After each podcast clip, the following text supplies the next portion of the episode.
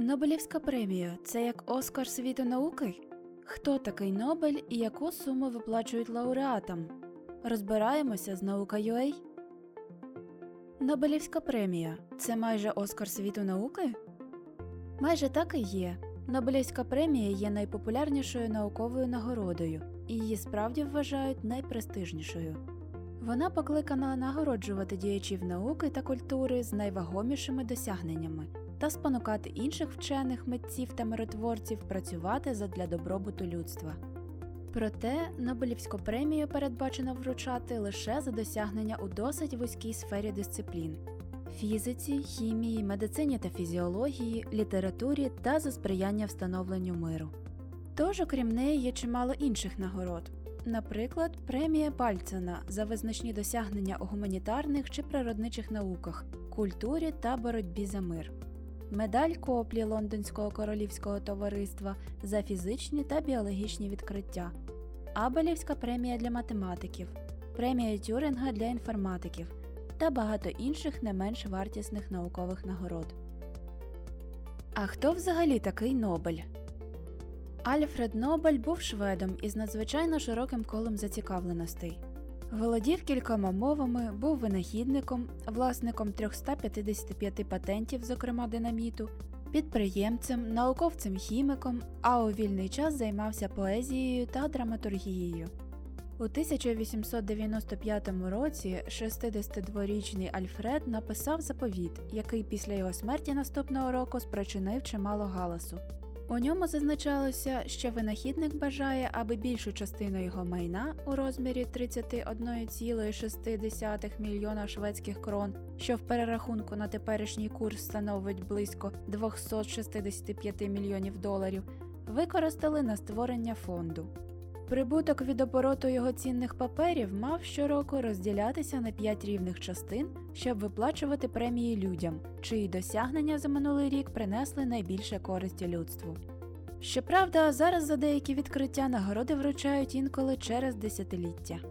Родичі Альфреда Нобеля критично і зі спротивом поставилися до такого розподілу його спадщини, тож повною мірою заповіт виконали лише 1900 року.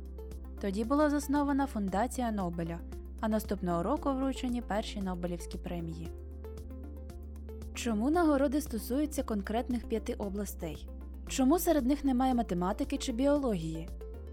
Обрані галузі зображують сферу інтересів Альфреда Нобеля.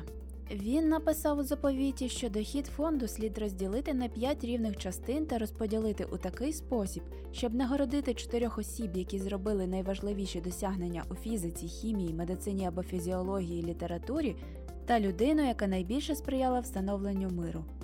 Оскільки він наголошує на тому, що відкриття в цих галузях мають приносити людству користь, логіка виключення деяких наук стає зрозумілою. Сама по собі математика для звичайних людей є доволі абстрактною наукою, її досягнення не можуть докорінно змінити наше життя. Скоріше за все, це стосується і біології, яка, особливо у часи Альфреда, значною мірою на повсякдення людства не впливає. Але якщо ці відкриття прояснюють якісь аспекти, наприклад, фізики, хімії, фізіології, то авторів можуть нагородити преміями цих дисциплін. Щоправда, за легендою, Альфред Нобель спочатку вніс у список математику, але згодом з пересердя викреслив її після того, як кохана, а інколи кажуть, що дружина покинула його і пішла до математика.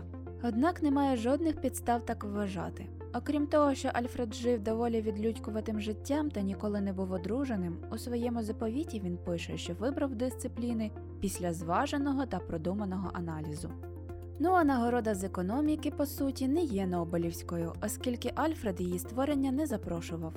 Премію за досягнення у сфері економіки аж 1968 року заснував Центральний банк Швеції в пам'ять про Альфреда Нобеля, тобто вона є меморіальною.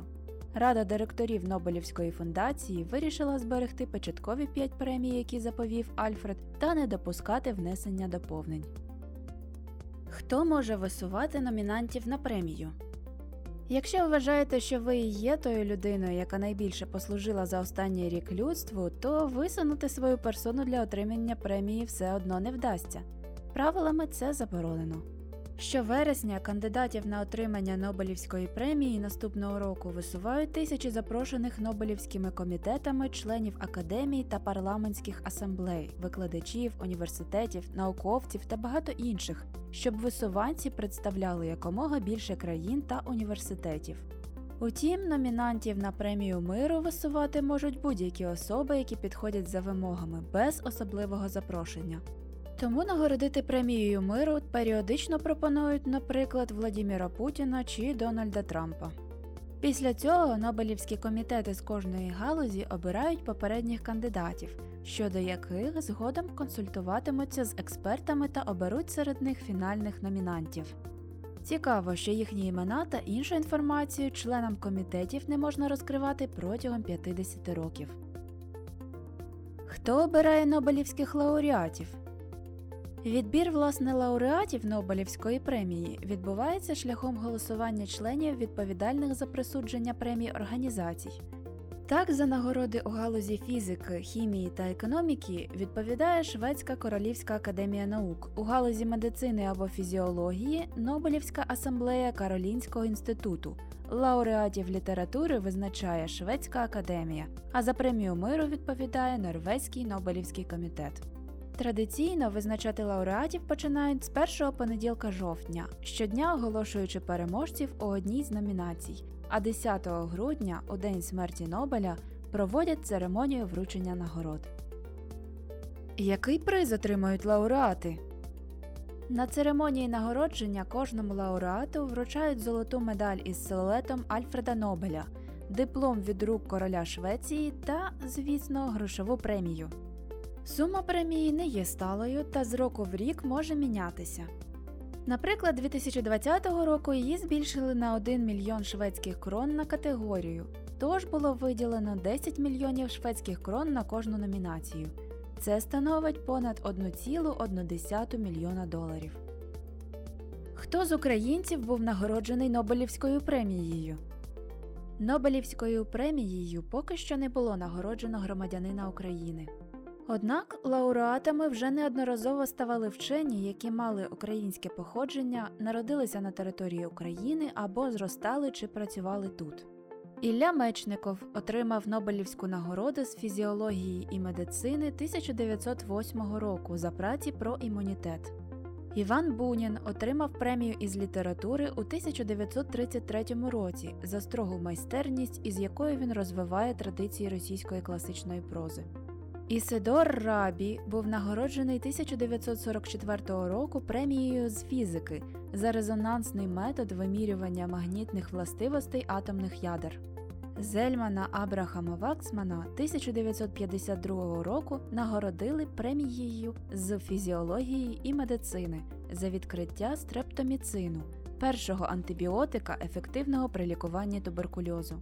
Ігор Там отримав нагороду в галузі фізики 1958 року за відкриття і тлумачення ефекту Вавілова Черенкова.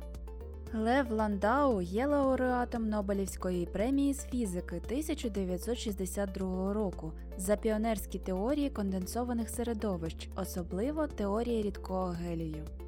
Шмуель Йосиф Халеві Агнон отримав свою нагороду 1966 року з літератури за глибоко оригінальну і майстерну прозу за мотивами життя єврейського народу.